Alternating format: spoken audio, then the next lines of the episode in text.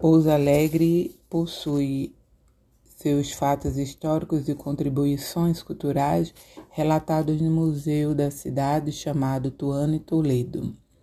Nesse contexto, em homenagem à pluralidade pouso-alegrense e a todos os povos que nela foram acolhidos, e também aos conteúdos aprendidos na disciplina Diversidade da Educação, podemos descrever uma prosa, a prosa da diversidade, que fala: eu vou falar da diversidade de gente de introspecção, existencialismo dentro da educação.